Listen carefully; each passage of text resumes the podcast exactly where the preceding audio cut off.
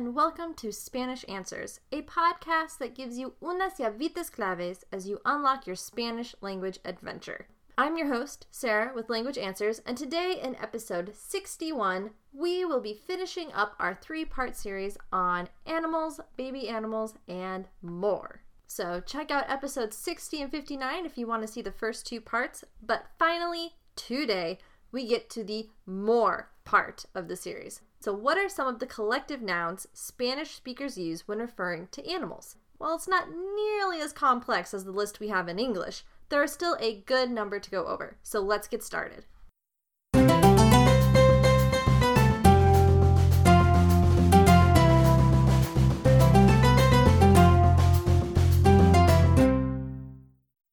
Let's begin with a bit of historical context.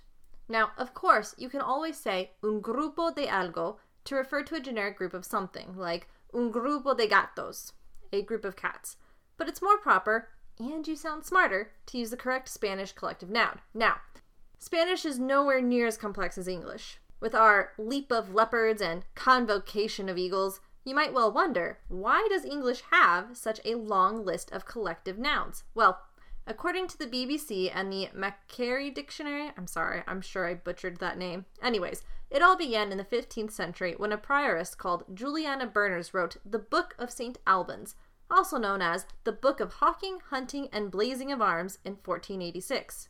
While a large part of the book seems to have been taken from other sources, the section on hunting appears to be original, and here enters Juliana's compiled list of 165 collective nouns, including a baron of mules, or the more humorous superfluity of nuns and state of princes. So there you have it. This tradition of creativity and sassiness has continued throughout the decades, giving us our modern list of collective nouns. One final note Juliana is the first female author to write in English that we know of. Pretty exciting. So let's go ahead and look at some of the basic collective nouns in Spanish. I have to admit, I thought I had heard most of the collective nouns regarding animals, but I was surprised by the diversity that I found in Spanish. For example, did you know that a herd of horses is called una caballada? Una caballada. But interestingly, if it's a herd of mares, it's una yeguada. Una yeguada. Now, a herd of cows or livestock is una vacada. Una vacada. And a herd of bulls is una torrada una torrada. Are you noticing a theme with the ada ending? I honestly had never heard of these four, but I do find it very interesting that in Spanish there are specific terms for a herd of horses, a herd of mares, a herd of bulls, and a herd of cows or livestock. Now, for wild animals that we would usually use the word herd for in English, such as buffalo or deer, they would use una manada in Spanish. Una manada. This also applies to non cattle like, but often mammalian species, such as whales, dolphins, seals, porpoises, and even walruses. So you'd have una manada de ballenas, una manada de delfines, or de focas, de marsopas, y de morsas. Yes, I know. Porpoises are not mammals. Yet they still use una manada for them. A pack of dogs or wolves would be una jauría. Una jauría, and that's with a J A U R accented I A. Una jauría de perros or lobos. Now, while searching the internet for clarification, the general impression I got was that una jauría is for a pack of hunting dogs, hounds, if you will, but can also be used for wild dogs or wolves that hunt together. Now, that being said, you can also say una manada de perros or una manada de lobos. If you have any other further clarification, please send it to me. However, a litter of dogs, una camada de perros, or you could say una camada de gatitos or una camada de cerdos, this refers to young animals, such as babies or crías. If you wanted to say a drove or drift of pigs, though, adult pigs, it'd be una piara. Una piara. A school or a shoal of fish is un banco de peces, un banco, or you could say un cardumen, un cardumen. Honestly, though, I'm not sure if there is much of a difference between the two banco or cardumen. Please let me know if there is. But it seems that if you use um un cardumen, you're going to prevent any confusion as to whether or not you mean a bank, a bench, or a school of fish. Because banco has all those meanings. Now, a flock or a herd of sheep is called un rebaño. Un rebaño. And this also applies to a herd of goats. Un rebaño de cabras. However, in Latin America, you could also refer to a herd of sheep as una grey. Una grey. G R E Y. I feel like I should be able to use that in a game of Spanish Scrabble for sure. Una grey. Now, a flock of birds is called una bandada. Una bandada. Or you could say una parvada. Una parvada. In general, though, I have seen una bandada way more than I've seen una parvada. A group of pack animals, such as a mule train, would be called una recua. Una recua. And a swarm of bees would be un enjambre. Un enjambre. A cloud of flying insects, however, would be una nube, like una nube de moscas, a cloud of flies, una nube. And last but certainly not least, a colony of bats would be una colonia, una colonia. So in that, it's actually very similar to English, a colony of bats, una colonia.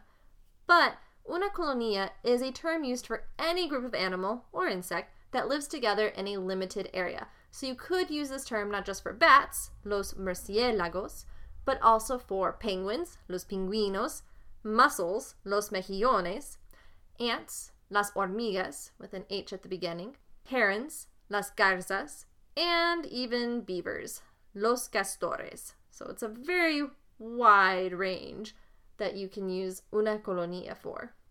Now, while Spanish may not have taken the more artistic side when it comes to their collective nouns, I thought I would share a few of the clever ones in English along with the Spanish animal name just for fun. Because how could you not cover some of the ridiculous terms we have in an episode talking about collective animal nouns? So here are some interesting English ones. There's a clouder of adult cats, so los gatos, and clouder is related to the word clutter, so totally makes sense, right?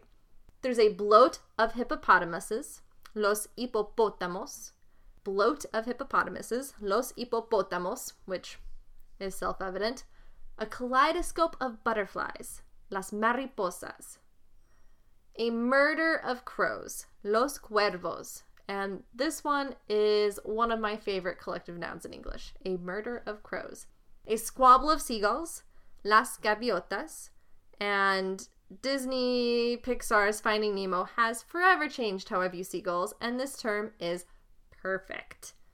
There's a parliament of owls, los búhos, parliament of owls, los búhos. And in myths and legends, owls are for some reason always considered wise, even though in reality they are pretty stupid. So I can see how this relates to politics. There's a dazzle of zebras, las cebras, and a tower of giraffes, las jirafas, another self evident term. A skulk of foxes, los zorros, so, did you ever see the movie The Mask of Zorro? Who knew it was really the Spanish word for fox? Pretty cool. Now, a cackle of hyenas, las hienas, and the sound a hyena makes is like an evil cackle, so that works. Troubling of goldfish, un pez dorado. Of all the things that trouble me, goldfish has never made the list. So this is a weird one. A pride of lions, Los Leones. Have you seen Disney's The Lion King? I mean, need I say more? Pride is perfect. And lastly, a murmuration of starlings, Los Estorninos. I love this word, murmuration. A murmuration of starlings. And that concludes our three part series on animal names.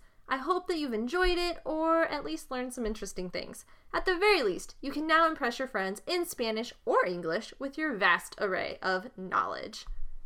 Let's go ahead and finish up as well our cultural tip series on Peru.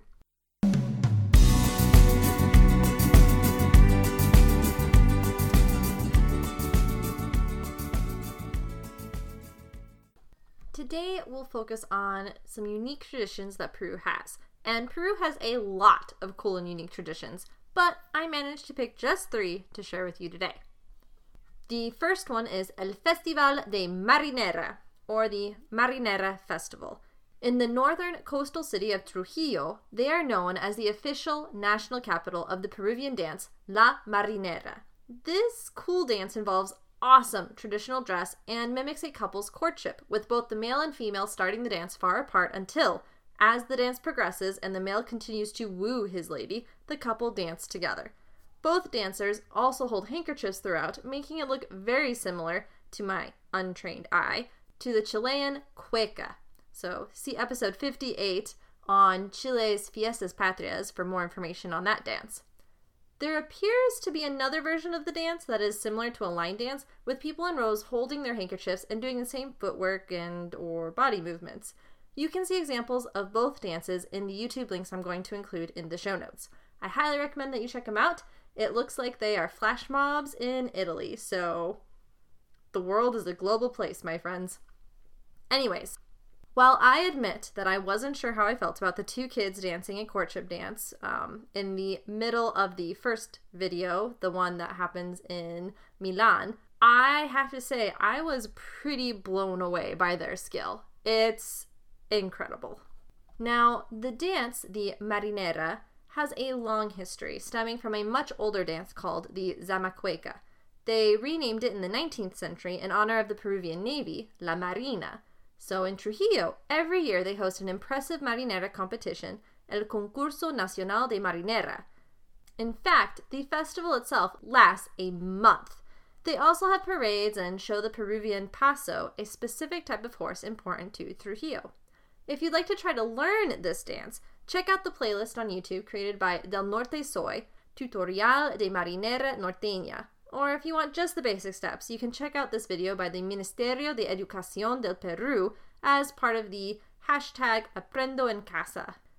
Number two is the Fiesta de la Candelaria, or Candelaria holiday. This two week long celebration fuses indigenous and Catholic traditions as they commemorate the Virgin of Candelaria, who is the patron saint of Puno, a town located on Lake Titicaca by the Bolivian border, and who is also associated with Mother Earth or Pachamama. Again, sorry if I butchered that. This is a huge celebration with lots of music, dancing, and parades. It begins February 2nd, although preparations for the big event may begin as early as December. In fact, UNESCO declared it an intangible cultural heritage of humanity back in 2014. Now, according to Peru Hop, this festival is the third biggest event in all of South America. Throughout the festival, there are celebrations, music, parades, and numerous dance competitions, with participants richly dressed in colorful and traditional outfits and masks. Masses are held on February 2nd with the procession known as La Procesión Virgen de la Candelaria in the afternoon. Masses of albas are held early on February 9th with the Vísperas de la Fiesta Octava later that evening, just to give you a glimpse of the more religious side to the festival. In 2020, there were also fireworks. So, if you want to catch a glimpse of the festivities, check out the YouTube video I've included in the show notes by TV Peru. Now, the third one is La Festividad del Señor de los Temblores del Cusco, or Cusco's Lord of the Earthquakes Festival. Cusco's patron saint is El Señor de los Temblores, and this week long celebration is in honor of him. Legend has it that in 1650, during an earthquake, someone held up a canvas image of Jesus Christ while praying, and the earthquake stopped. So, how do they commemorate the event? There's a giant statue of Jesus Christ on the cross, which they take from the cathedral in Cusco and parade through the city every Easter Monday at 7 p.m. Supposedly, the statue was commissioned by Emperor Charles V, made intentionally to look like the local population. It is said that the statue has been blackened over the years from so much candle smoke. So, if you want to see the solemn event, I have, of course, included another YouTube video in the show notes. And that concludes our cultural tips on Peru. Next time, we will begin focusing on Venezuela.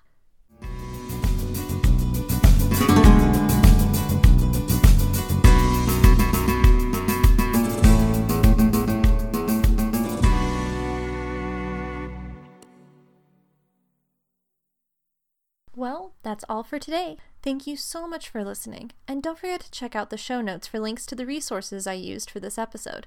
If you would prefer to read an approximate transcription of today's episode, you can also visit the episode's blog. I would love to help you on your Spanish journey. So if you have any questions about Spanish culture or grammar, or even if you just need help editing or creating content in English, you can reach me at contact at languageanswers.com or visit my website for more information at www.languageanswers.com. Remember, Learning a language is a lifelong journey. Aprovechalo, disfrútalo y compártelo. See you in two weeks. Hasta luego!